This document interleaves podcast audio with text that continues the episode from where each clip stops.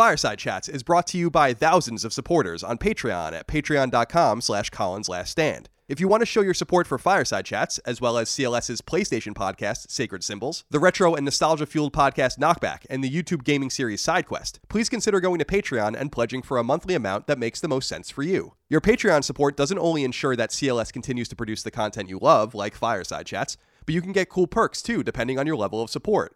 You can get early access to each episode of Fireside Chats, Sacred Symbols, and Knockback, totally ad-free. You can vote for show topics and provide feedback to be read on air. You can listen to exclusive podcasts only available to patrons and much more. Your support is essential if Colin's Last Stand is to continue well into the future, so please consider showing some love. Again, that's patreon.com slash Colin's Last Stand. Thank you for your kindness, generosity, and support. Without you, C L S wouldn't exist. But enough of that. On to the show.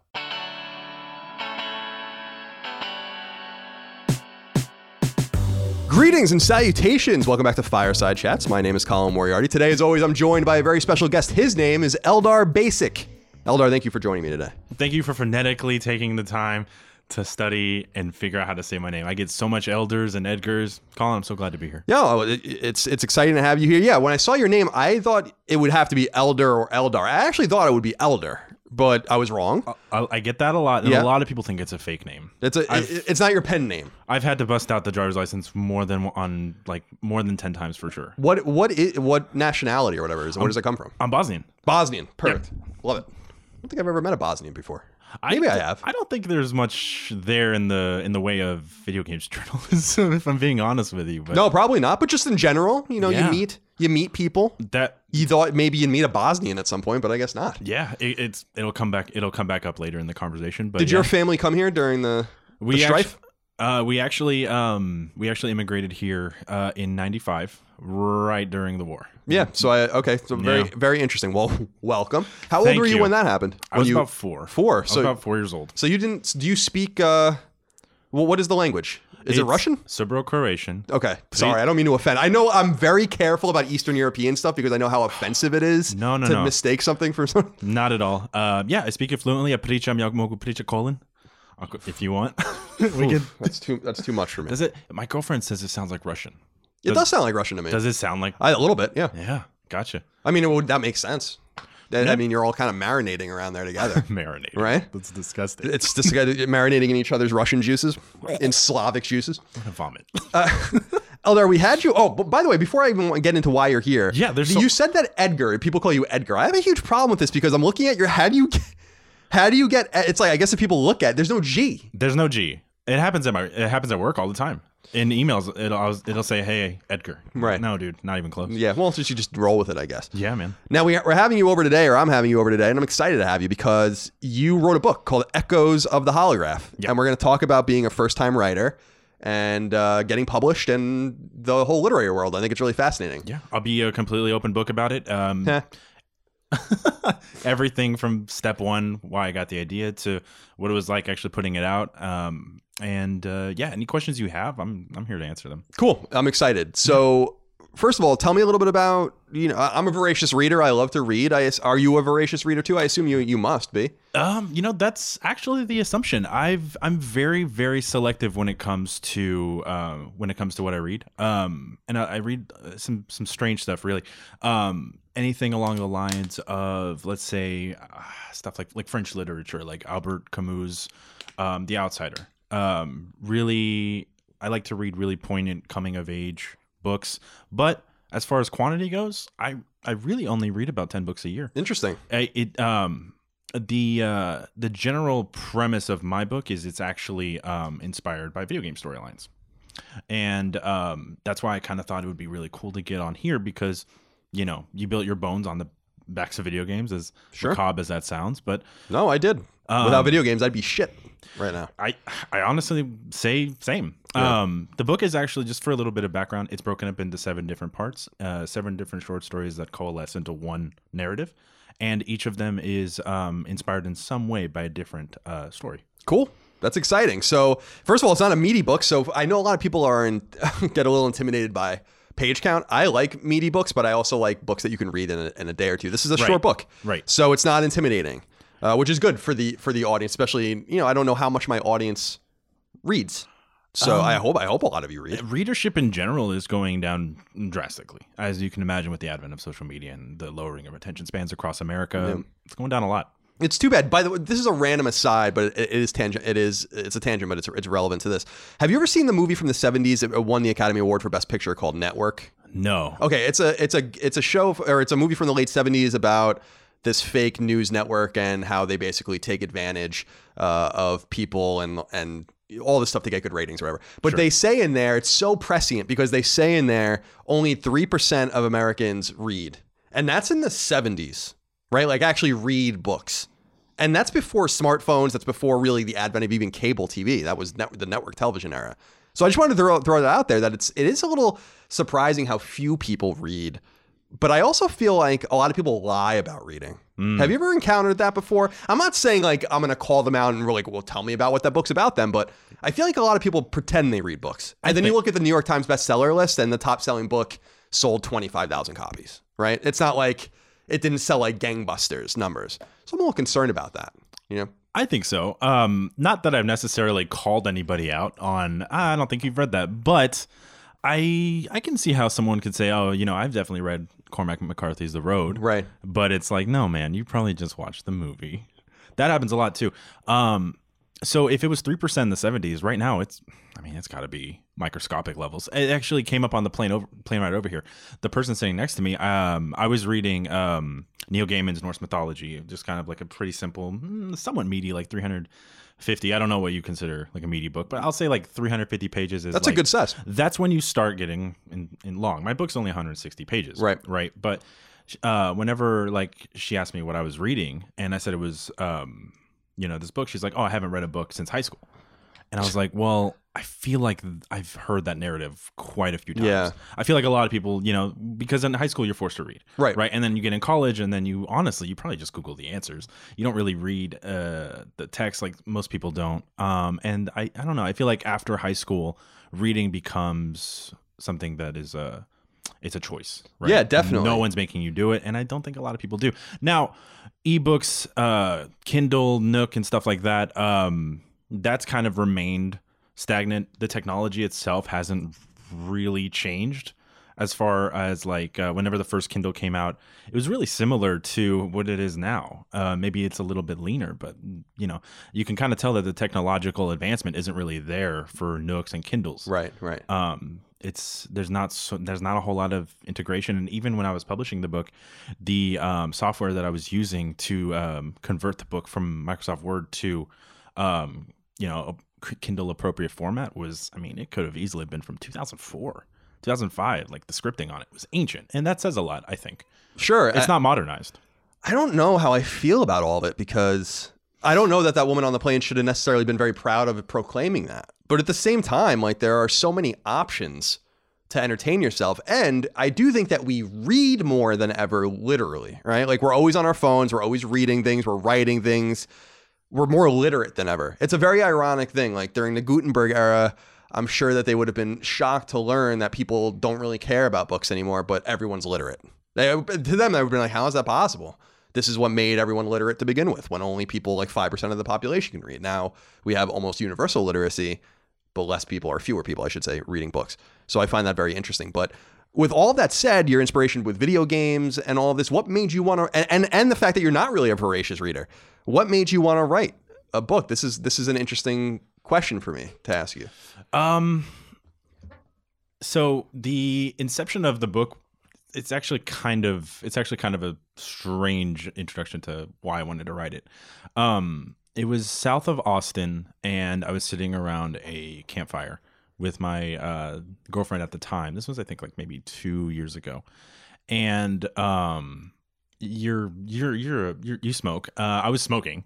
And um, I got this idea for um, an elderly couple, right? And what would it be like if I told a story about them being um, serial killers, right? For whatever reason.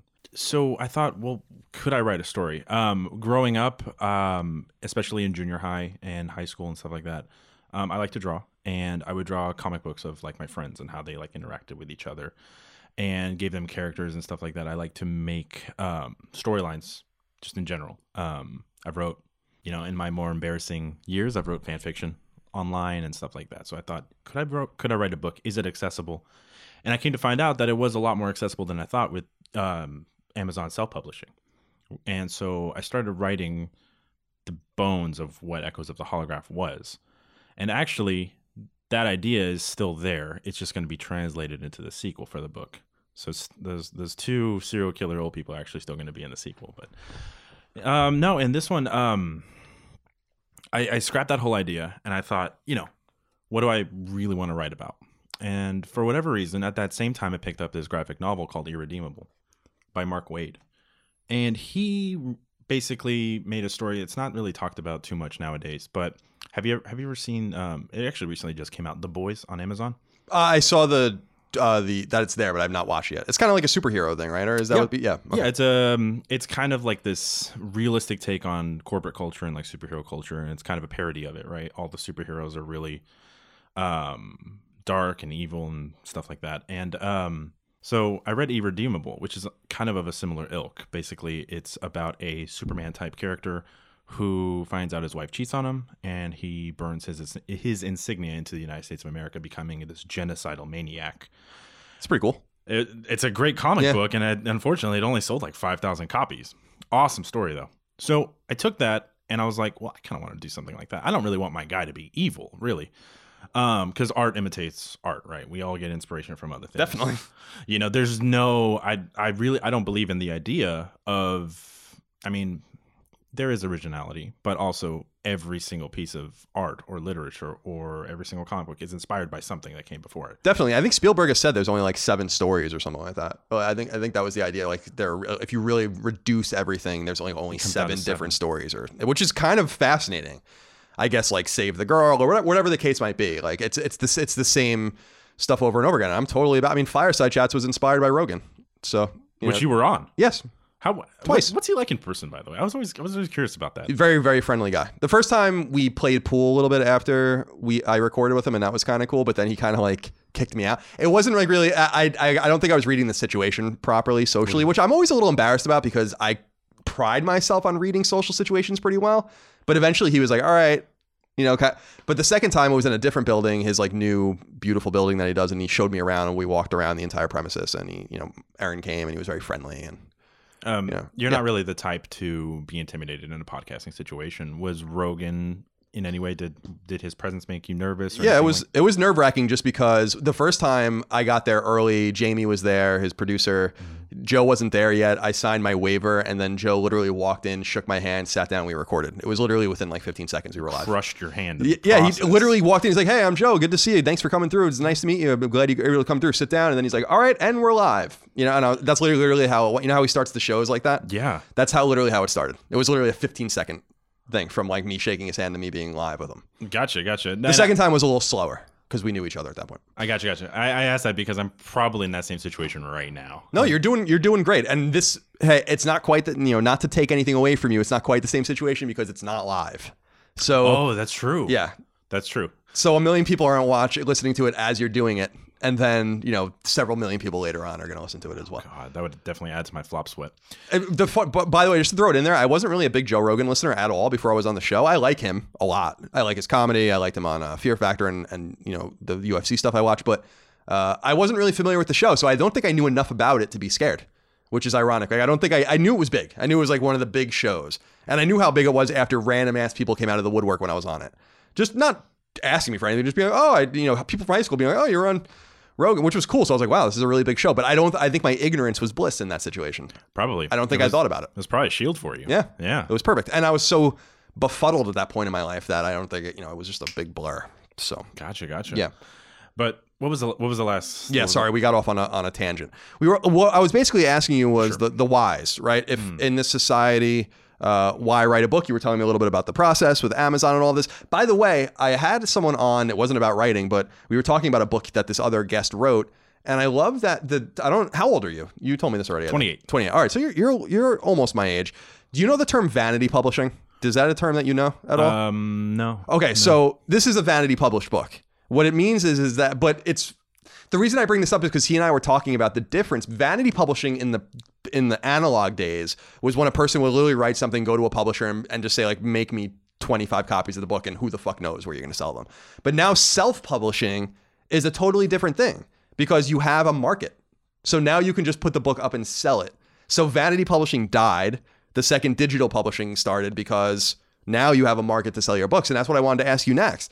I mean, how do you find a market for this doing it on your own? Did you find a distributor? Did you find a P R person?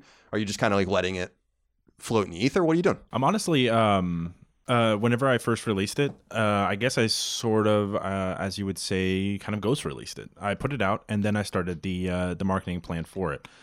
You know, um, as a first-time author, you do what uh, you do what a lot of other first-time authors do, and so you tell your friends and family about it.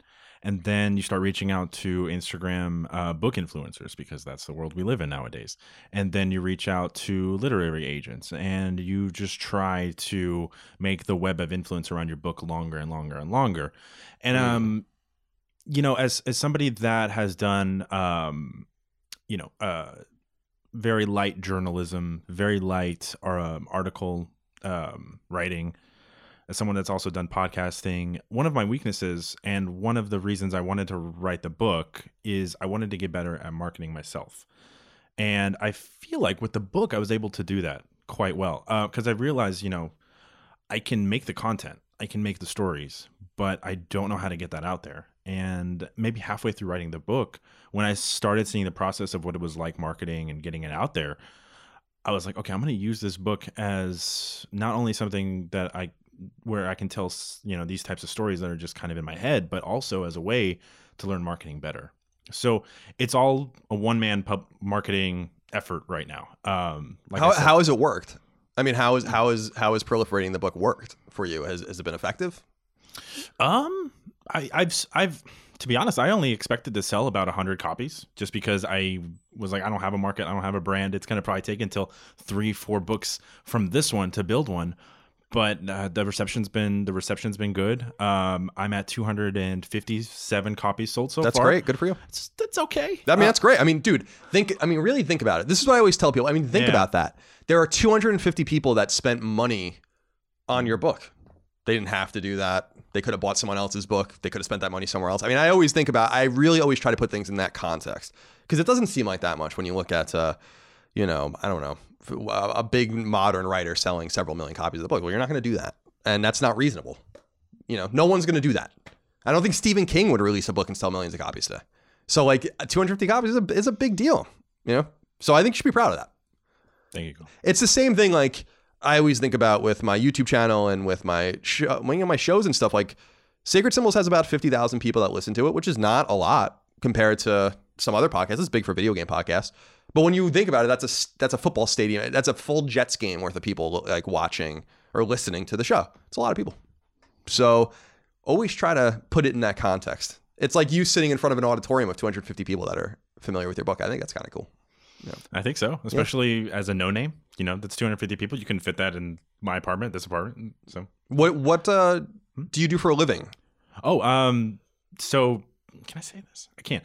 Um, I'm actually transitioning. Um, more than likely, I'm transitioning from a uh, career in wine, oh. uh, wine management, basically, oh. to the video game industry. Interesting. Yeah. So, like, what does that mean? Like a sommelier or or, or a wine? What what is? So I work in managing and coordinating how wine gets from one distributor. Oh, to okay. The other. All right. So not more so, logistics and yeah. transportation. Interesting. Okay. Hmm. And what? So you've gotten a gig in the game in games, and you can't say yet, or or you're pretty much cool. That's great. Congratulations. Pretty much. That's awesome. Good for you. Out in um, by home, Plano, Richardson. So I'm over there. Excellent. Really good close, for you. Really close to Gearbox. I don't know if I told you, but um, I recently uh, finished up a stint at um at Gearbox as an intern as well. Oh, cool. I don't know how that could come up, but no, that's. I mean, that's very cool. I don't know if uh, you like Borderlands. I do love Borderlands. I, I actually just reached out to my friend Kyle today to try to, who's the influencer manager there. It was a buddy of mine who used to work at GameStop. Sorry, there might be a, a an interesting cut there, a weird cut. I had a Home Depot delivery that uh, ended up being, you, you just put it out, you put out what you want, and then they just tell you when they're going to come, you know, that kind of thing. Yeah. So uh, it could have been any time before eight p.m. So I'm sorry to be uh, disruptive. I needed O-rings for my G I. Joes, and I got them delivered to my house. Pretty, pretty wild uh, world we live in here today. I wanted to tell you that. I like how they just give you this bare window whenever we were moving into our new place, the internet was like, we'll be there between eight a.m. and eight p.m. And I was like, so take a day off. Yeah, exactly. It's just like, okay, it's the fucking cool. worst. Especially because you, den- you don't know if like, are, so am I going to be like, could I be your first person? So that's eight a.m. Could I be your last person? It's a very bright. I hate that shit too. It's annoying as hell. Yeah, I know. All right, so let's get back to your book. Okay. I want to talk about your book, Eldar. So you sold about two hundred fifty copies of it. You're self-publishing. You put your stuff out there. Uh, you had mentioned reaching out to some of these different, you know, uh, uh, literary agents, uh, I G influencers and stuff. Did any of that work for you? Like, did you hear back from anyone? The um the influencer process, um, I would say I've had good reception when it comes to that. Um, you're reaching out into the ether. You're reaching out to various individual people, and finding them is always a challenge because it's hard to say what to search for to find the right person who can actually put your book out there in front of numerous people, right? I guess it's the same way with like indie game development marketing as well. Like, who do you, I mean, you kind of know who to put it out there to, but it, it, you also wonder, is it even effective? The literary agent thing, um, that one actually is going to take a little bit longer. They usually take about six to eight weeks to get back to you. And I released the book in July. So if, if we cross our fingers, I may be able to snag a little something, um, maybe early September. That'd be awesome. And what are you looking for with a literary agent in terms of like, what do they, do they just get you in front of publishers and, and things of this nature? Yes. Uh, essentially, they just take your book. Um, a lot of them are okay if you self-publish it. That means that um, nine times out of ten, the book is already edited, proofread, and it cuts a lot of their work out uh, that they would have to do. And yeah, they just get you in front of publishers and get the book in hard-to-reach stores as well. Um, I've also um, the book should be coming to Barnes and Noble sometime in October as well. That's exciting. So that's cool. Yeah, um, that's super cool. That that's huge reach, but it's also a little scary because it's one of those like. You know, you fill out forms and then you wait for acceptance. You fill out forms and you wait for acceptance. It's a lot of it. I would imagine. I remember when you started Colin's Last Stand and you said you had to get into the rigors of doing a lot of paperwork for not only like the government, and you said you dr- you were drowning. Yeah, it was like a, it a was mountain. An, it was like absolute. Starting a company is an absolute nightmare. It all f- runs fluidly now that I have a lawyer and an accountant and everything now, but it's a fucking nightmare to begin. Th- that which is. Why a lot of people, you know, a lot of people could and should work for themselves, but they don't and they can't because of that. I don't blame them. And I guess that would that, that that would be the end goal, right? I would love to have, I don't know, in five, six years, I'd love to have five or six equivalent novels that are in the Holograph universe. And, and that's my job. I would really like that. I was going to ask you about how that might conflict with your path in the dev industry. Uh, so you would want to do this over that, I would assume. But in the meantime, you'll do... a little bit of both. Right. One is way, one is obviously much harder than getting signed on to an indie game studio. Right. right. That has its processes. You interview, you're on, you get your salary. Uh, the books, you're kind of at the, you know, selling any sort of product. You're kind of at the will of the people, or you're at the will of, I assume, advertisement agencies, podcasting agencies and stuff like that. Sure. So there, are, it's cool though, because you have options. And that's what I think is, mm. is so important, especially in modernity. With everyone kind of working in very different ways that would be unrecognizable a few decades ago, one hundred years ago. No one would have any idea what the gig economy was, for instance. Not that I think that that's necessarily a positive. It's it's actually not necessarily a positive, but um, it's just it's just to say that you have options. And that's kind of that's kind of what modernity is all about in the West, I think, which is like you can do whatever you want. And you can actually do multiple things at once. It's kind of neat. So you have like a salary job that will pay the bills for you. And then this kind of side hustle that hopefully you can invert into right. uh, your job. I remember you also had a guest on, and um, he was doing a podcast about, I think it was a Dungeons and Dragons podcast. And I, I definitely mirror some of his sentiments about the difficulties of having a nine to five and still maintaining creative energy. Because I've noticed one thing, and especially was it, it was a challenge during the writing of the book, it was that the creative energy, you would get in the car, right, at like five or six or whatever. And then the creative energy is gone by the time you get home an hour later after sitting in traffic.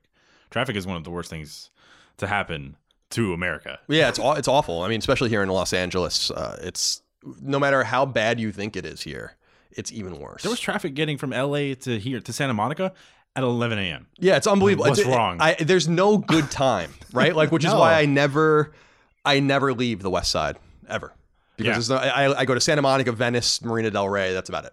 Yeah. If you want to see me, you need to come here because I'm not going. I'm not going to fucking Burbank or something like that. I'd I like it. to. I'd like to check out Venice probably probably tomorrow. I got one more day here, but um, yeah, Venice is great. Very bohemian. I love that. Go though. go smoke a joint, walk down the walk down the beach. It's great. Yeah, that's something that you don't get a lot of in Dallas. I yeah. don't, I never get the whiff, right? But like, but you here, you see it here. I got the whiff like ten times. Like, oh yeah, I smoke on the. Sh- I smoke. I walk around and smoke yeah. all the time. Now, that's not legal, to be to be fair, in California. It is not legal to smoke marijuana in public, but everyone does it anyway because no one cares. When my sister Allie came here, um, I was smoking, walking down the street, and we walked by some cops, and she was like mortified because she's like, "Dude, what the fuck you did? Like, what you know, like, what are you doing?" You know, and like, and she doesn't smoke. She, I was just, I was just walking with her, and I'm like, "Dude, it's fine. It's totally fine. That's everything's crazy. fine." You know, so uh, a little bit of a different environment here than it is in Texas. Although, I love Texas a lot. Oh, uh, when was the last time you, you came out to Texas? Uh, let's see. I was there. I was at Rooster Teeth probably in late two thousand sixteen last. Oh, okay. Yeah, I've, been, like- I've been I've been to uh, Texas probably four or five times now. How do you like Austin? Austin's nice. Now, when I was there, I don't know if this is ameliorated yet, but when I was there, there was an, the city council wouldn't let Uber or Lyft work. Uh, I don't know if that's still happening. Revoked. Thank God, because I mean that's fucking. Ins- I mean that's so anti anti market and so weird, and that's why I knew that it would eventually break because the services are. So, and I say this, I always say this. I'm an Uber stockholder. Say what I say with a grain of salt. Mm. Uh, but the services are so good that there's no way that they wouldn't break that embargo or whatever and make that happen. But when I was there, those few times they didn't have it, so it kind of cloistered me into these, into my hotel, into the surrounding areas, or whatever. Because I'm not gonna fucking go wave a cab down. It's just. Like it's fucking nineteen thirty-five out there or something like that. I have, I have no time for that. You know, I, I just got I just got O-rings for my G I Joes delivered to my house. You think I'm gonna wave a cab down? Everyone, no, that's not gonna happen. It's not gonna happen. You, uh, but Texas is beautiful. You don't even have a car. No, I haven't had a car since I was eighteen years old. Sold it for five hundred dollars to my friend because he needed it and I needed weed money. What? So I was actually thinking that walking over here, yeah. I was just like, oh, that's right. I've heard him say he doesn't have a car. No, I don't even have a license. I don't understand that world. I really don't. Because I over there, the only way you can get around is in your own car. Yeah, it's it's different. I mean, I grew up on Long Island, so it's very suburban, and you do need a car there unless you live near Queens. But I was seventeen when I left, and then I moved to Boston, where you don't need a car, and in fact, it would be suicidal to have a car. Boston's laid out, for people that don't know, Boston's laid out kind of like Paris, where it started in a center point and then it just kind of built randomly around it. So it makes no sense. It's not like New York where it's a grid. Mm-hmm. It's just concentric circles and all sorts of weird shit. So no one wants to have a car there. And then I moved to San Francisco and I was poor. And you also don't want a car there. You don't really need one. And then I moved to Los Angeles. Now, this is the first place. There's a famous old Missing Person song, if you're a New Wave fan, called Nobody Walks in L A. And it's and it's true. No one walks in L A except for Santa Monica. It has a, a walkability rating, I think, of ninety-seven, if you look at those things, which is incredibly high. Uh, so that's why we picked this spot specifically. I have a fear of driving. I don't want to drive. A fear? Yeah. It's like a it's like a fear of mine, yeah. Interesting. When I, uh, my my dad, I think we talked about this maybe on one of the podcasts I did, but when my dad taught me how to drive, he he had this Xterra. It's beautiful, like blue Xterra.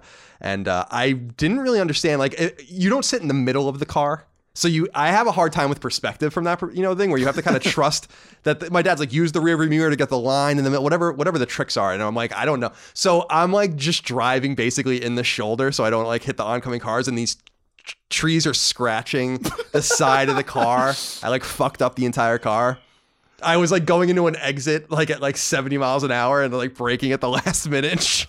My dad was like, oh, did you do the, did you do the both leg thing?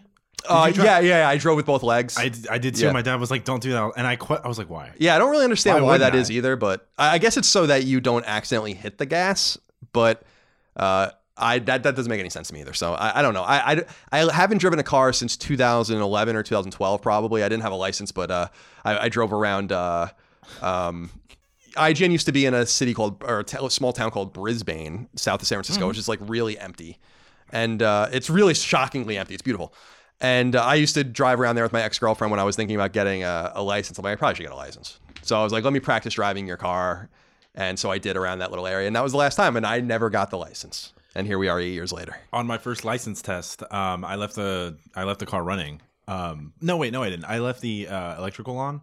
And it was like an hour wait for the guy to get in the car and say, all right, let's go. Let's go do your test. And I couldn't start the car because I killed it. That sucks. That was the worst. And I had to wait two weeks more. And my friends were like, are you not going to drive us? I was like, look, here's the deal. And I lied probably because I was like seventeen. Right, right. And I was like, look, wait, here's this way cooler story of what actually happened. I don't know what happened to me, man, because my dad's a huge, my, I think people know, but my dad's a car nut, like a real car nut. He he has a few old cars. He fucking loves cars. He loves building them and selling them and then b buying a new one and working on it. He loves it.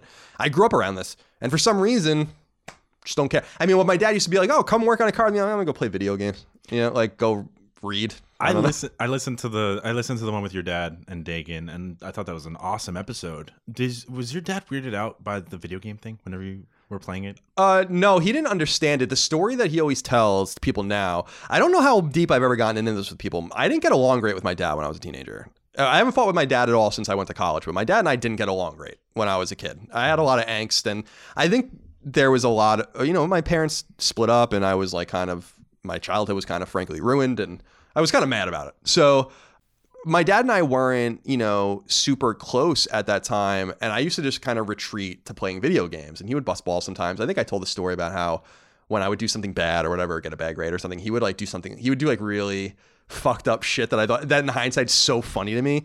Like he would come, he would go into my room when I was at school and like take like the power plugs out of all my consoles so I couldn't play them. But like you wouldn't know that they weren't there until you went to turn it on, or you would take like my mouse from my keep my computer or something like that, you know. So like I couldn't use it. Like that was, like that was the little sh like the little cat and mouse game we had. Like you want good grades, you know, get a better grade and I'll give you your mouse back.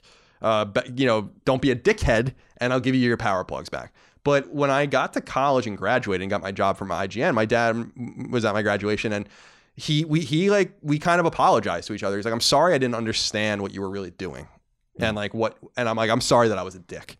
And ever since then, we've been, you know, thick as thieves or whatever. But he always talks about how my keyboard in my room had no letters on it because I used it so much. It was this old Sony Vaio keyboard that had just the letters eroded off of it. And uh, he was skeptical.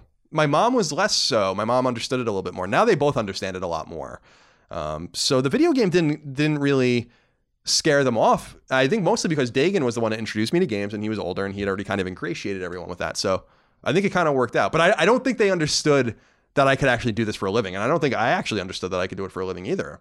They, you know, there was a little, I got into grad school at Northeastern and they thought I was a little crazy to like leave, mm-hmm. but I did and everything worked out, you know, and I'm actually at the final episode we're going to record of Fireside Chats is going to be with a college recruiter. And I'm really excited to talk to him about that because I don't think college is even necessary. I don't know that college added anything to my life except for the people, which I, you know, would have never met, but otherwise, yeah, I don't know. Do you um actually on a on a recent podcast episode of a completely recent um irrelevant podcast, but um do you they were saying that college was kind of a financial scam. Yeah, it kind of is. Yeah. Did you go to college? Yeah. W did you pay for it? Or did your parents pay for it? Uh, I paid for it. Okay. So do you pay for it like in cash, or did you pay for it well, with your student loans? You're student still loans. paying. Still yeah. paying them. Yeah. So I think it's a scam too, just because um I don't know. I want to get too uh, people get mad when I talk about politics, but. Uh, the government's the reason college is so expensive. So the government now wants to solve that problem as well, which I, I just don't, I don't really see the, the way around that. The reason government made college so expensive for people that don't know is because the government basically came in and, and gar started guaranteeing loans. I walked into a bank at seventeen on the Long Island and got a loan for Northeastern. It wasn't like I was going to a community college or even a small local school, a SUNY school. I went to a private school that cost forty thousand dollars a year, and I walked in and borrowed the money at seventeen. Now, if you if I went to get a mortgage at seventeen, they would have been like, are you out of your fucking mind? Get out of here. But because they let me do that, then if I'm at Northeastern, I'm like, well, these guys just get free money from the bank, basically. Why not fifty thousand dollars a year? Why not sixty thousand dollars a year? They're going to lend them the money anyway. And that's how college got so expensive in the United States. So it is a scam. Yeah. And, uh, I'm, I want people to go to college, but only a third of adults graduate from college, and everyone seems to be fine. So that's fair. That's fair. What did you go to college for? Um, I actually went for uh, logistics. That's interesting. Mm. So is that like in the, is that like in a communications br branch, or is that a mathematics thing? Like what is what is that? Like when you study logistics, what are you studying? It's a mathematics. Ma mathematics, yeah. Math ma mathematics for sure. Um, and then uh, I turned twenty-six, twenty-seven and kind of late in the game realized like, oh, God, I don't want to do any of this. I have to completely change change my life schemata because I'm. Nice word. Don't want to do any of that. Right. Yeah. Well, well, well, how did you fall into that? I mean, that seems like a very specific thing to fall into, logistics. right? Are you um, are you into math? Are you into numbers? Or like, how did you fall into that as opposed to do, going for writing or programming or something like that? Uh, family. My a lot of my family operates uh, trucking and logistics um, companies. Interesting. So that's what they that, that's what they built when they came to the States. Um, over time, over yeah. time, I'll, you know, as immigrants fresh from war, you know, you you go into various types of um, professions, but yeah, over time, um, auto, you know, they entered the automotive and the logistics industry, and you know, you kind of just think, oh, I guess I'm supposed to be doing that too. And then I started to slowly realize, mm, no, I, I like writing. I like creative work. And above all, I think I started seeing examples of how people were turning their creative endeavors into into professions.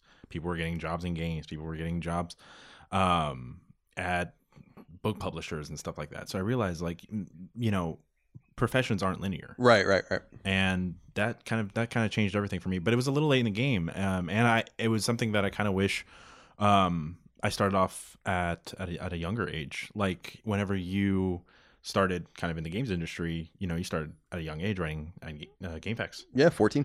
Yeah, and you always wish, well, people in my situation, they kind of start what they really want to do in their mid twenties, or I mean, they say that there's no timeline, but I don't know. I, I think it, there is no timeline, but it just gets substantially harder the older you get. Yeah, it's all about math in the sense. And I always tell people that, like, the ten thousand hour master rule, for people that don't know, they say that if you do something for ten thousand hours, you basically are become a master at it. Um, I believe that. I actually believe that that's true. And yeah, so mathematically, if you start earlier, you give yourself more of a more of a runway to figure those things out. But I also think it's never too late to begin. And I actually like your story because you being in logistics and your family doing what they do, you at least have like this this fallback plan that makes a lot of sense for you, right? Like that's cool. And I love the story of the immigrant family, especially coming from a war-torn country, making it work, right? I mean, this is a great inspirational tale as well, uh, especially in our time now where there's so much strife over immigration and illegal immigration and people living off the system or not and working hard enough or whatever the case might be. I mean, you're a great example. You know, I find that I always find, um,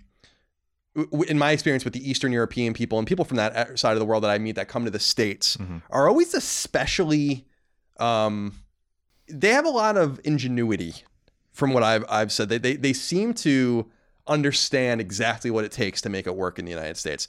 Very interesting thing. That's a, that's a broad generalization, of course. Uh, but just in the few people I've met, I've met a few, I know a few Polish people and, if, and whatever, Lithuanians, whatever the case might be, they just all seem very similar in the spirit. Like they almost know what they left. And they're like, whatever I'm doing here is way fucking better than what I left, um, which was a great spirit. And by the way, if anyone hears the yelping dog in the background, do you hear that? I do. So this person moved down the hallway from me, like, a, a, I don't know who the fuck he is.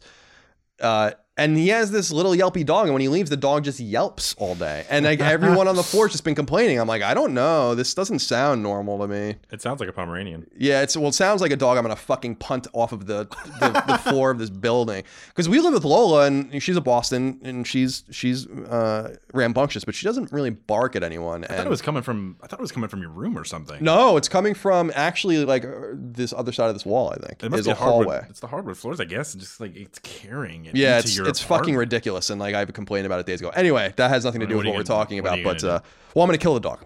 He's gonna murder. So, I'm gonna kill, oh my God. I'm gonna, I'm gonna kill the dog. All right. So talk to me. I, I want to go back to what you said, which I thought was really interesting about the creative processes um, and not having that energy, because that's that's really something that resonates with me a lot because I don't have the creative energy to do shit, and I do this for a living. I don't have. Sometimes I wake up and I'm like, I don't really know what the fuck I'm supposed to do today. I don't I don't feel creative. I don't feel talented. I don't feel like I have something worthwhile to say. And I didn't have to go to my day job.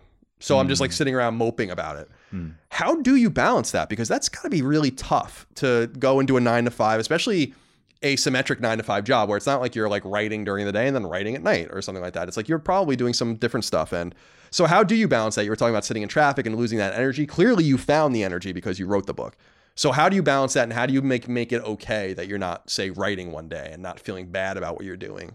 It's an amalgamation of things. Um, it's not only having a really good support system, but it's also um, one of the one of the most important things for me personally whenever I was writing the book was using technology to remind me of what I needed to do. I I don't know. I mean, you you probably have like an really great memory, but I, my memory. Not really. You don't think so? No, long term, yeah, but no short term memory. I have a terrible memory, and I basically need technology to remind me of what I need to do. So whenever I get an idea, um, Mark Maron. Why did I? Why did I don't know? Why, why did I just say Mark Maron? Mark Maron, one of his podcasts, I think W T F episode, I don't know, like five hundred or something. He was talking about his creative process, and I listened to this forever. And I was much younger at the time, and I, it really stuck to me. Whenever he thinks of a joke, it's it's simple. It it's simple in execute. It's simple in um, design, kind of tough in execution. Whenever you think of something, just write it down. That was really really important for the book. Um, so anytime I thought of a story idea, I would open my notes, and no matter what I was doing at the time, whether I was in the bathroom, whether I was sick, whether I, it was the middle of a movie. I think it was like Thor one or something. I had an idea for one of the books. I wrote it down, and I went, and, and, and that idea, once you write it down in a place that's tangible and that you're not going to forget it, it's going to come back. So all of the time spent being tired after work and stuff like that, it doesn't really matter, because eventually that idea and that storyline piece is going to see the light of day. So that's definitely one of the tools that I incorporated in, into the book as well. Um, weekends are your best friend. Um, and don't forget to relax. I think, I think a lot of people stress themselves out when they have creative projects. Um, uh, I have a couple artist friends of mine. Uh, the artist actually helped me out with the book himself. Very stressed out about um, all of the stuff he was doing. Um, space out your space out your goals and space out what you need to do. Don't if you if you work until six and you're in traffic until seven, don't do it at seven thirty. Do it at ten. Do do it after you've sat down and play some video games or just relax and then do what you need to do. Um, but like I said earlier, I am a huge advocate of writing everything down. As I said before, and as I've said, also the um, support system too. Um, a lot of the book um, was written when, uh, during this relationship of mine that I'm in right now uh, with um, my girlfriend. Uh, very supportive of the process. Very supportive of the fact that I needed to sit down um, sometimes at twelve a.m. when it was time. You know, probably best to like go to bed and stuff. They understand the process of um, getting your creative vision out there, even if. Honestly, maybe it's not great for your health. Um, writing so late until four or five a m. You know, I totally hear that though, because that's I, I get everything done at night. Uh, I usually wake up and I just kind of go about my business, and then I think what you're saying is real. It really resonates with me too, because you have to keep the plate as clear as you can. Like, don't procrastinate, but you can't force a round peg into a square hole. So if you're not in the mood to write, then don't write, because it's not going to be good. Um, no. And yeah, I do the same thing. Like, there are things that I need, I, I know I need to do. I have a pretty good mental checklist of what I need, what needs to happen, and then I try to get those things done. As long as things don't stack up too much, I'm, I'm okay. I'm sure that whenever you worked at I G N, you probably had deadlines. How did you manage that? Um, I'm sure some deadlines were a lot quicker of a turnaround than some others. Yeah, uh, it, it, a lot of it was just embargo dates, and you really just had to do what you needed to do to stay ahead of it. Uh, I don't think I really missed any. A lot of the time, it's the publisher's fault if something is really close to a deadline as opposed to having a long deadline. And mm-hmm. a lot of it's also spontaneous, because there's a lot of news and a lot of things that broke. I G N doesn't really deal with that stuff anymore, but back when I was there, that's a lot of the stuff we used to do. So it it was hard, but it's a lot harder now because people become so reliant on my product. Like, I don't miss weeks on my shows. I don't.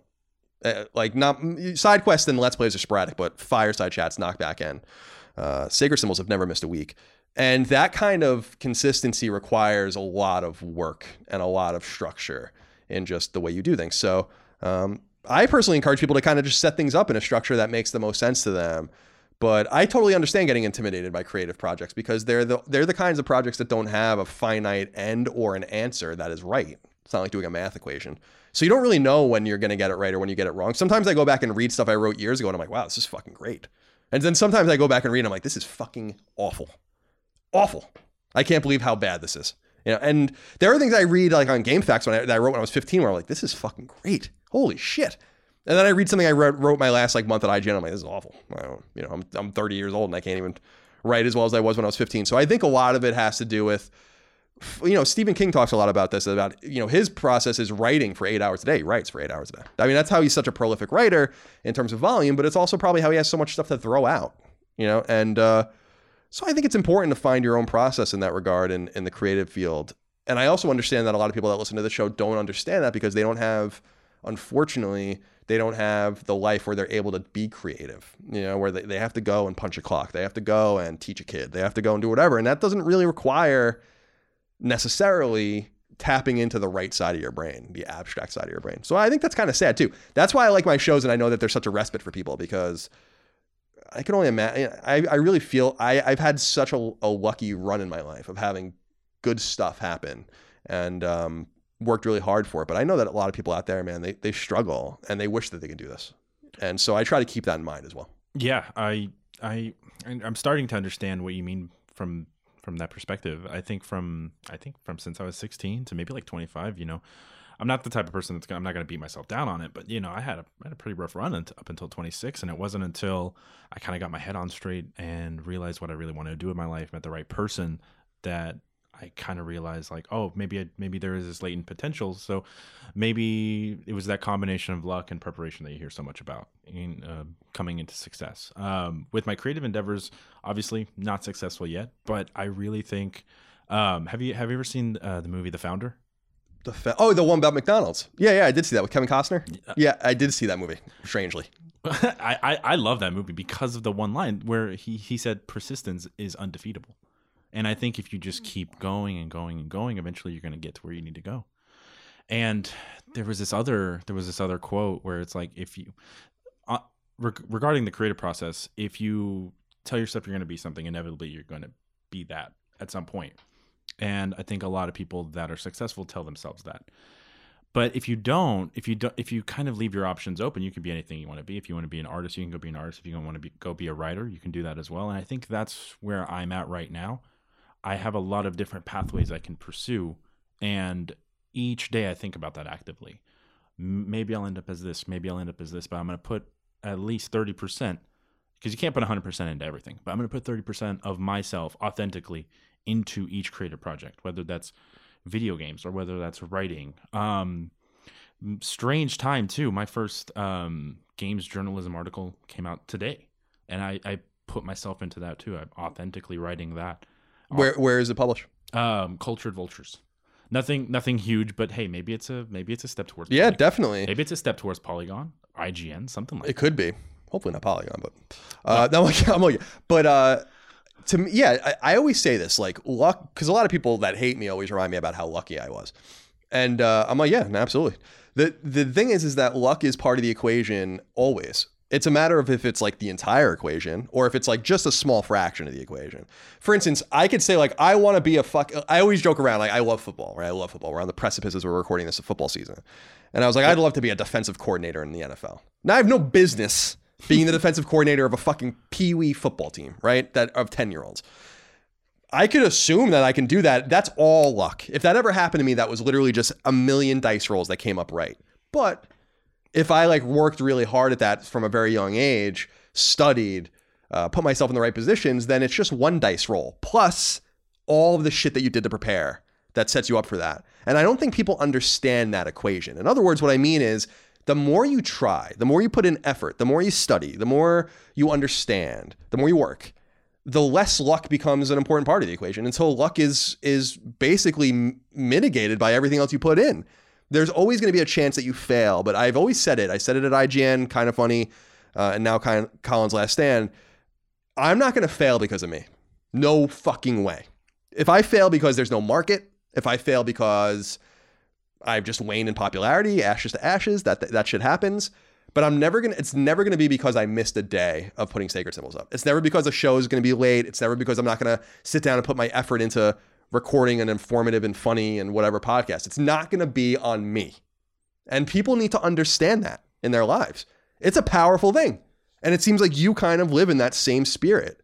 Don't let it be you. Let it be something else. Let it be the, let it be nature. Let it be the unpredictable nature of the universe that lets you, lets the other person succeed while you fail, but it's not your fault. So I never look back and say like, if I just tried harder, maybe it would have worked.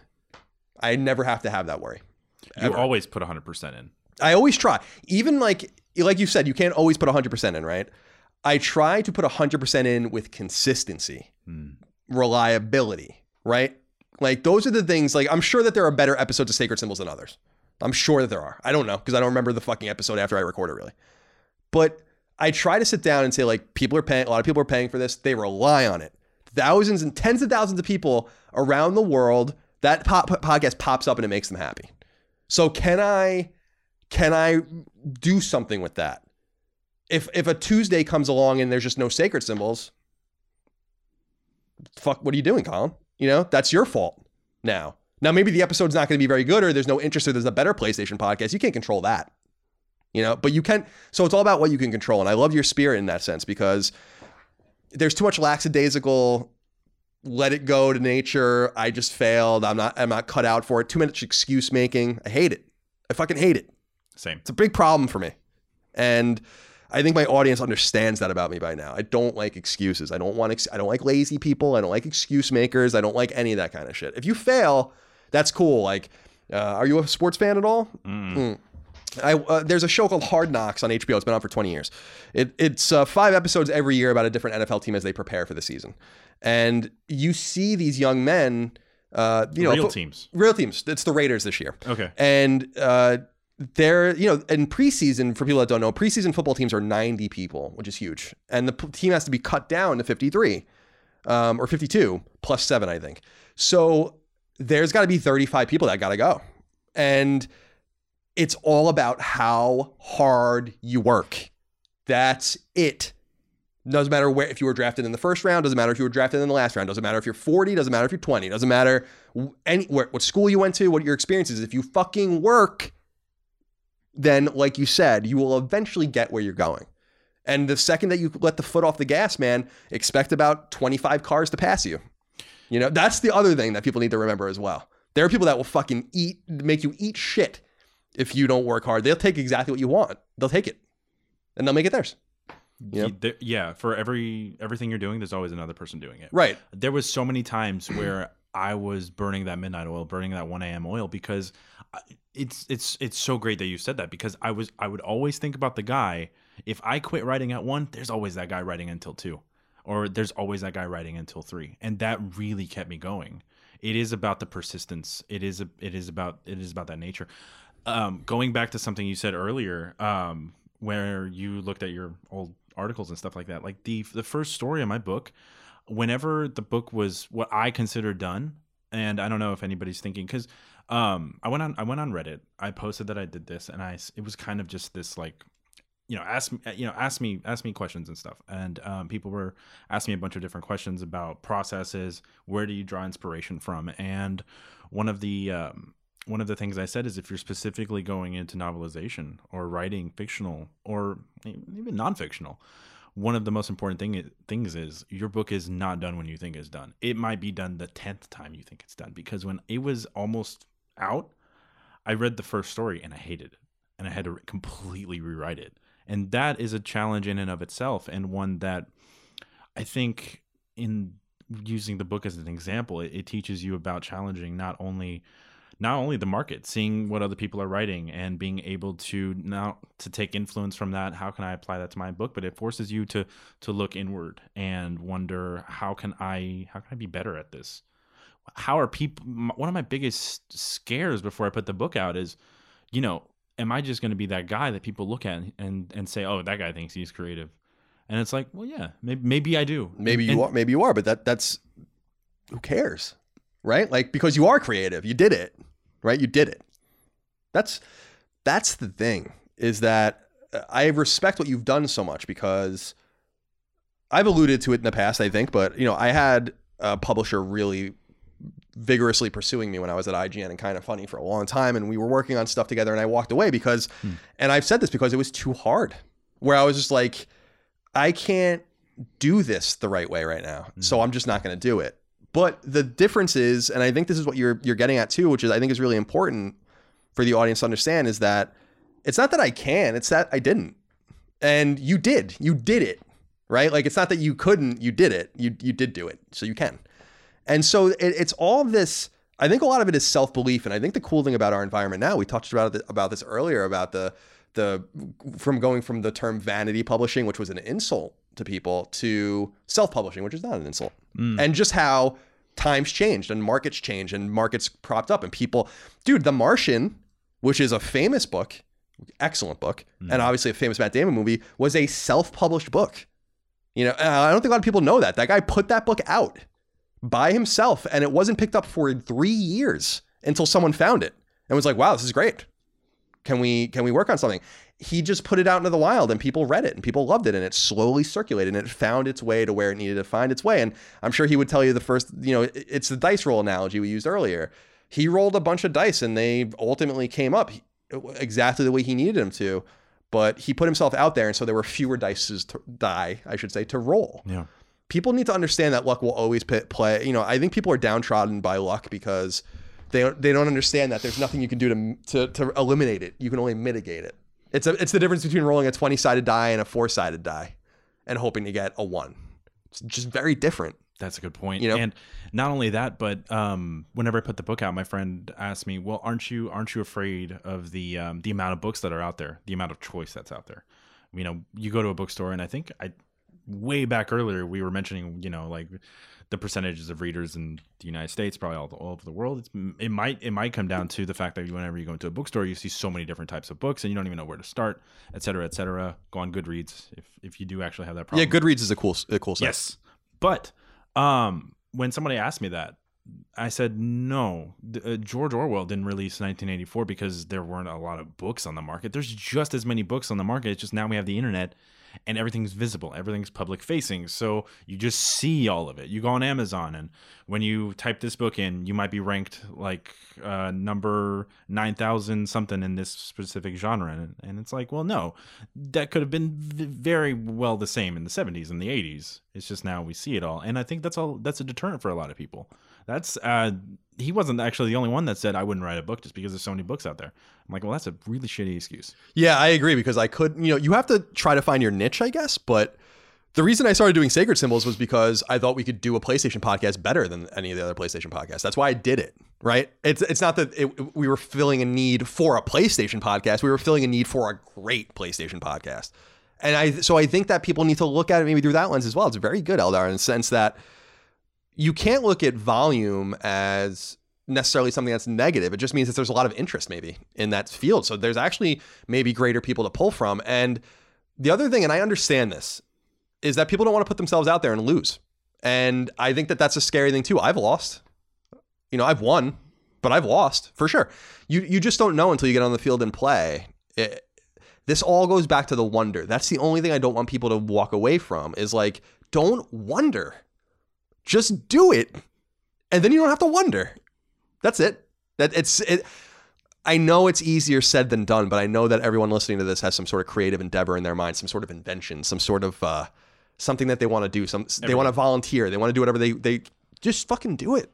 So a book I actually just finished reading, um, and I, w- I was going to bring it up earlier because it kind of goes back to the whole like two hundred something copies that I've sold. It was Alan Carr's book on basically Alan Carr's How to Quit Smoking, right? I recently just quit um, smoking. Congratulations. Thank you.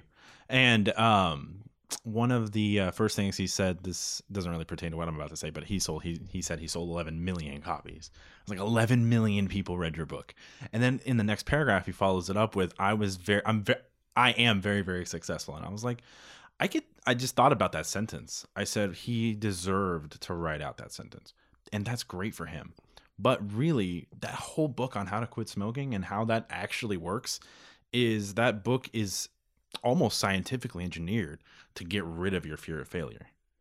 Because literally the pe- the reason that people don't quit smoking is because their fear of failing at it is so prevalent in their heads. Because yes, nicotine's addictive, but once you kind of combat the notion that really it's all up here and you're just afraid to start because you're afraid to go back, it's that three steps ahead that you're afraid of. Yeah, interesting. It's not the in, in the immediacy of what's going on right now. You're scared of trying it and failing.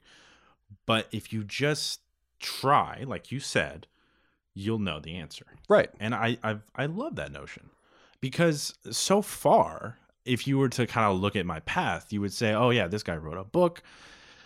But you know, it's not successful yet, and it may be one day, or its sequel may be one day, but I'm putting myself out there. And I don't, I, one of the thing I was at, I was at uh, Book People in Austin many years ago before the book was thought of. and I was just in in the comic section mixed with like the George R. R. Martin section, like all of these cool sci-fi books and stuff like that. And I was like, damn, it would be so cool to have my name up here. I it was like, I'm not a, I'm not an author. I was like twenty-three, twenty-four. And you know, it's, it's thoughts like that, that kind of get you to the point where you can create something that you wanted to hold in your hand. There's so many reasons that I wrote the book. You know, there's so many selfish reasons. I wanted to make my parents happy that I did something, right? Because a lot of growing up was my dad saying, well, what have you done? You know, so it was a, a little bit tricky. Like, I guess I kind of have a very similar relationship with my parents. They're, they're of course immigrants, but you know, it was a little bit challenging at times because they, I, I didn't have accomplishments really. And so my parents would ask, well, what have you done? And then I, I would always put that in the back of my head and say, well, I'm going to do something. I don't have anything for you now, but just wait. And it was that spirit. I took that from my parents and put that towards everybody. And I, I try not to come off as like, you know, I don't, I don't, I, I always try to remain authentic. When, when the book is out, I tell people about it and, and stuff like that. And I was really genuinely happy with the people that were close to me came out and bought it and shared it on social media. And, and that really touched my, touched my heart. And, um, yeah, I just, I don't know. I, I want to make the people around me proud that they know me, proud that they know that I'll always be there for them in some way. Um, in the book, one of the sto- uh, one of the stories is about a um, pair of brothers. They are a pair of crime scene detective cleanup crew. They're they're a two man operation, and they basically clean up um, like crime scenes. They go to this apartment. They discover that there's an alien in the bedroom. And that actually harkens back to the overarching story um, that's found in the whole book. And by the end of their encounter with the, the said alien that was basically being harbored by the people that committed the crime in the apartment, they grew closer. And that's a that's a metaphor for me and my brother's relationship in some way, right? And it, the funny part is I didn't even realize that it was a metaphor until I was done writing it. But whenever I finished writing it, I read it and I was like, holy shit, that's me and my brother. I, it was not intentional.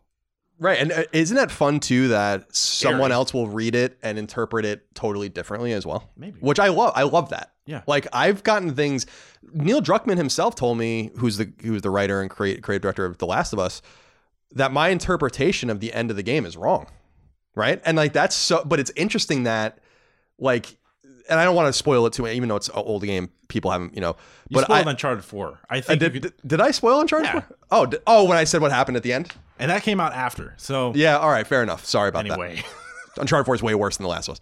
Uh, so yeah, I, I I talked to him about it, and I, at first I was like, oh, that's kind of embarrassing because I totally was wrong about the interpretation of what he was trying to do. Yeah. But I'm like, there's no way that I'm the only person. First of all, I I know Neil Druckmann is my friend, so I have this interesting insight into what it actually meant that a lot of people are not going to have because they're never going to fucking know. But I also was like, that's interesting because I actually think that my interpretation is totally valid, even though I know that that's not what you intended.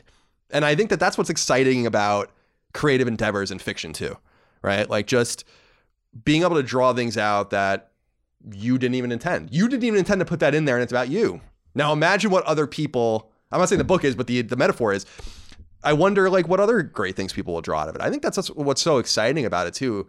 And people draw different things out of not only the written word, but out of video games, like we just said, and even mm. podcasts and stuff like that. And shit, the narrative about sports games or politics or whatever the case might be. I think interpretation is so fun. That's why it's cool about putting this stuff in there and just seeing what happens. Mm. And uh, I don't know, Eldar, I give you a lot of credit, man. I think it's really, really cool what you've done. And it's inspirational. And I hope that it other people are able to draw inspiration about it as well. I want to be able to remind everyone as we wrap up what the book is again. It's called Echoes of the Holograph. Eldar, E L D A R, Basic. Short book. You guys can read it uh, quick. I, I don't want you to be intimidated by it. But let's see if we can uh, throw a couple more hundred copies or so at uh, at Mister Basic here and see if we can... Uh... Eldar Basic is a Bosnian-American author that lives in Dallas, Texas. I do. Did you write this yourself? I'm always interested in this because I used to have to write these sometimes about me. Oh. You know, like at the bottom of an article or something like yeah, that. Yeah, And I, so you have to write in first person. Yeah, you got to write your own bio. Yeah. Yeah, um, yeah I, I did. It was it was proofread by my girlfriend. She's an editor. So thankfully I was I had that. But cool. But yeah, um, any sort of support would be, I mean, probably monumental to the book's success. So yeah, Echoes of the Holograph. Uh, you can find it on Amazon. You said Barnes and Noble this Bar- fall. Oh, yeah, hopefully, hopefully. Okay. Keep an eye out. Um, again, um, you know, I, I talk about it a lot on social media, so you could definitely keep up, you know, with it. Yeah. How do people find you? Um, it, literally anywhere on the internet. I'm just on there as Eldar Basically. Um, it's just huh. my, it's just my first name and then A L L Y afterwards. Basic's an interesting last name. Now I know you were talking about your origins, but you got to pronounce it correctly. Though. It's pronounced Basic. Basic. Basic. Oh, so does it have like an accent? Yes. Uh, yeah, but you don't. Absolutely. Yeah. Okay. Absolutely. Basic. I gotta, I gotta, I gotta, I but it's okay that I say Basic. Everyone must say that. Oh, everyone says uh, Basic. Okay. Sometimes I even forget. Sometimes I'm like, oh wait, no. It's well, I'm sorry. Basic. Basic. Oh, but it's like it's like a C T C H and then another C T C H. Yeah, I, it's crazy. I gotta ask you though, yeah. after after we record about that Last of Us interpretation, not to spoil it. for Oh you, yeah, sure, sure, sure. I gotta yeah. talk to you about that, but but yeah, um, yeah, no, go on if you. Uh, yeah, no, I just we'll just wrap it up. I mean, I'm glad, I'm glad we were able to talk, and I'm wishing you all the success and all the prosperity in the world. I hope you make fucking millions of dollars, and I hope and so. Fig- I, yeah, it'd be great, right? I, I hope in five years, um, you are doing another sort of like guest. Hey, you never know. You're doing another sort of guest podcast, and we can reconnect. And I can be like, hey, man, look, remember this book, this dusty, tattered thing, and then yeah, you're like, oh man, that's cool. No, yeah, I, I, I will never close the door on fireside chats. Mm-hmm. We just need to sit down and and and figure out. You know what? What if at all it make, makes sense for it anymore? Some guy on one of your posts said something like, "Just rent a studio," and I said, "There's a lot of stuff that goes into that. That involves Colin leaving." Yeah, yeah. Well, it's not only that. I, I actually explained this to someone because someone did read, write a message to me, yeah. basically saying like, "It sounds like you just don't want to put the effort in to make it happen." Still, and I'm like, "All right, well, let's back up and examine that statement a little bit." If this was Sacred Symbols, right, mm. which is a huge show that's essential to the Sacred Symbols makes an enormous amount of money in ads. It makes an enormous amount of money on Patreon. It's it's essential to Colin's Last Stand's health. I'll do anything to keep that show going, right? Like, even if I have to go get a studio, we don't have to do that. But the point is, it's like, I'm going to put in as much effort as possible commensurate to what this show gives my company. The reality about Fireside Chats is that it has a very small, very hardcore niche audience. Me putting more effort into production and all that kind of stuff will not pay out on the other side. And so the only thing that made sense was to just put the show down for now, because it's not a show that draws new. It's actually the only show that I do that's flat in terms of numbers. It's not growing. So I love it. Selfishly, I love it. And you were talking about being self, you know, selfishness or whatever. I think selfishness is somewhat of a virtue in some, in some regards, because you have to, I'm a big Ayn Rand fan, of course, and this is what she talks about all the time, but uh, you have to act selfishly in some way. It, the word selfish obviously has bad connotations, but think about what it's saying. Selfish. You're selfish. In other words, you're thinking about, you know, it's like you take the toy from the other person. You're that's selfish. Yeah. But what it really means is you're self, you're selfish. You're doing what you need to do for you. Right. And this is a selfish move. And I don't mean that in the derogatory way. Does that make sense? I think, I think it makes sense. I don't know. You guys can let me know. You always do. Your, your show is very malleable. It started off completely, you know, whenever Colin's Last Stand started, it was, a, it was, one can say it's, it was a completely different pod, product. Totally different. Yeah, this is the last tether to now, it. Yeah. Right? And you want to add more people to it, and, and you want to grow it. And, you know, these are growing pains, maybe. Maybe it's yeah. just, you know, going on to bigger and better things. Would you would you say, I wanted to ask you, would you say that um, Sacred Symbols, would you say that's a flagship of the Yeah, it is. It wasn't point? intended to be, but it definitely is. Yeah. It has a bigger listenership than everything else combined, basically. Uh, and we're totally honored by that, and that's great. But yeah, the point I'm trying to make is like Fireside Chats doesn't really do Fireside Chats is a is a selfish passion project that I wanted to do. It really doesn't pay the bills at all. So my whole, I guess what I'm saying, my intent is is that like, okay, yeah, I can go rent the studio and hire an associate producer and have everyone screen and all that kind of stuff and put all that money in, but it's not going to pay back. It's just going to be money down the drain. And it's just, so give me space and time and I will come up with something else. I'm sure I will. And there already is something else in the works. I mean, I'll tell you guys right now, there already is something else in the works. So just be patient. I won't, I've not let you guys down yet, I don't think, but you can let me know. You always let me know when I let you down, when I get something wrong, et cetera. You can let me know. It's, I mean, it's almost debatable whether or not it's either PlayStation or uh, Sacred Symbols or Knockback. I don't know which one. I don't know which one does better for you. They're both. Sacred Symbols does better, but Knockback is Knockback is like a fan favorite. Yeah, it has to be. I think uh, per capita, Knockback gets much more feedback than anything else I do. Like, it's got a really hardcore audience of people. It, it, it's because not only like the personality of Dagon, but it's also it it. it I don't know. I it don't is know. Dagon. It's mostly. I, I totally accept. He's that. He's a star. Yeah, definitely, definitely, definitely. Definitely. I'm totally fine with that. See, people say that to me sometimes as an insult. And I'm like, that's not, you know, like, or like that, like it, it would, you know, just as a rib or whatever. And I'm like, dude, I'm, to- first of all, he's my brother. Second of all, that's great. I think that's awesome. You know, it, it, we've totally elevated him. And uh, if you want to see more Dagon and you're sad about Fireside Chats going away, then you might be happy with a show that's probably going to come in its place next year. I guess I'll just say that. That's awesome. Eldar, I appreciate you coming through. Thank you. Safe travels back to Texas. Yes. Tell everyone I said hello. Every, yeah. Tell everyone in Texas I said hello. And especially know, Beto O'Rourke. Tell him I said hello. I don't even think he's there right now. No, he's what is he in Iowa? Something like that. Um, and uh, yeah, I'm wishing you the best. Please keep in touch and let me know how everything's going. I'll be interested to see how the book sales, if the, we, we can sell you a few more books okay. and uh, bring you some more success. And yeah, keep in touch and, and let everyone know what you're doing online. Please. I just I just want to thank you for your openness and having me here. And um, really just the authenticity of wanting to sit down and talk about, you know, something that's so special to me and some so special to people around me. And, um, you know, thank you. I'll, I'll always be a big fan. Thank you. I'm, I'm not, I'm not in the mic right now. I'm looking for something. Oh God. Is it here? Do I have anything? No. He's reaching behind the blue bomber. There it is. Nice.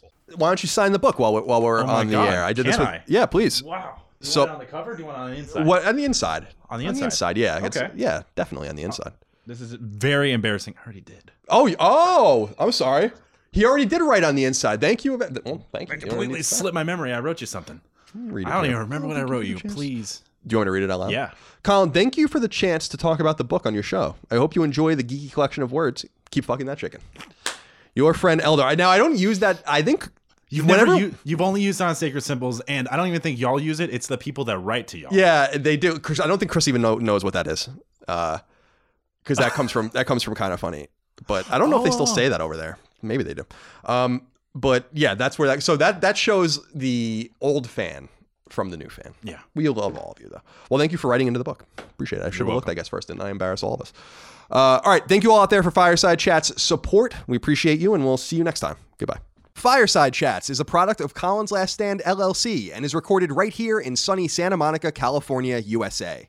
The show was conceived by and is produced by me, Colin Moriarty. You can find me on Twitter at NoTaxation and on Instagram at C L S Moriarty. Fireside Chats is edited by Dustin Furman. Any snail mail can be sent to the C L S P O Box, P O Box one two three three, Santa Monica, California, nine zero four zero six. To message the show online, please use Patreon's D M service. As you know, all of Colin's Last Stand shows, including Fireside Chats, are fan-funded on Patreon at patreon.com slash colinslaststand. The following names are at the producer level or higher on Patreon, and we are eternally grateful for your kindness, generosity, and fandom. Chris Adams, Carlos Algarit, Morgan Ashley, Saul Balcazar, Taylor Barkley, Adam Barnes, Martin Beck, Tyler Bellow, Mark Boggio, Barrett Boswell, Spencer Brand, Miguel Brewer, Lennon Brixey, Eric R. Brown, Jason Budnick, Josh Bushing, Austin Bullock, Dylan Burns, Chris Buston, Nick C., Alex Cabrera, Patrick Harper, William O'Carroll, Brian Chan, Sean Chandler, David Chestnut, Rodney Coleman, Simon Conception, Brad Cooley, John Cordero, Gio Corsi, Nick Cottrell, Philip Crone, Daniel D'Amore, Colin Davenport, Night Draft, David Ellis, Liam Fagan, Jerome Ferreira, Joe Finelli, Eric Finkenbeiner, Chris Galvin, Connor Gashian, Alex Gates, Michael Gates, Salem Ghanem Al Ghanem, Tyler Goodwin, Josh Gravelick, Miranda Grubba, Jonathan H., Eric Harden, Tyler Harris, Kyle Hagel, Shane Hendrickson, Wyan Henry, Robbie Hensley, Scott Hernandez, Asa Haas, Johnny Humphreys, Steven Insler, Blake Israel, Azan Isa El Ricey, Josh Yeager, Garrett Jaggard, Joshua Jonathan, Paul Joyce, Greg Julips, Anton K., Patrick Kelly, Jeremy Key, Antti Kinnunen, James Kinslow the third, Ryan Arkitredge, Jackson Lostiqua, Joe Lawson, Don Q. Lee, Matthew Lenz, Patrick Leslie, Dustin Lewis, Keith Adrian Lewis, Chad Lewis, Lou and Ray Loper, Colin Love, Scott Lovelace, Josh M., Kiet Mai, Ryan T. Mandel, Ross Maranka, Matt Martin, Sean Mason, Jordan Mouse, Zachariah McAdoo, John McCarthy, Josh McKinney, Joe McPartlin, Raul Melendez, Andrew Mendoza, Chris Moore, Betty Ann Moriarty, Ryan Murdoch, Adam Nix, Donnie Nolan, George Anthony Nunez, Brian Ott, Jesse Owen, Jorge Palomino, Andrew Parker, Zach Parsley, Daniel Parsons, Marius S. Peterson, Gerald Pennington, Matthew Perdue, Enrique Perez, Jason Pettit, Travis Plymal, Jeff Pollard, Louis Powell, Lawrence F. Prokop, Nathan R., Ryan Reeves, Michael Renner, Peter Reynolds, Shane Rayum, Jonathan Rice, Mark Richardson, Daniel Rivas, Petro Rose, A G. Rowe, Jose Salinas, John Scholes, Michael Shanholz, Toby Schutman, Alex Shute, Glennon Cole Simper, Joshua Smallwood, Shane Saint Pierre, Ahmad Tamar, Will Thielander, Ben Thompson, Carl Tolman, Alan Trembley, Michael Vecchio, Oakley Waldron, Justin Wagaman, Troy Walters, Connor Walton, Isaac Wasterman, Damon Weathers, Mike Wayant, David Wright, Corey Wyatt, Tony Zuniga, Bloody Fang, Organic Produce, Casual Misfits Game, Gaming, Homeworld Hub, Mason, Throw seven, McDog eighteen, Infinite, Madmock Media, Not Your Real Dad, Mubarak, Chris, Richter eighty-six, Hugo's Desk, Andrew, Ian, Chris, Dav nine eight three four, and Rainick.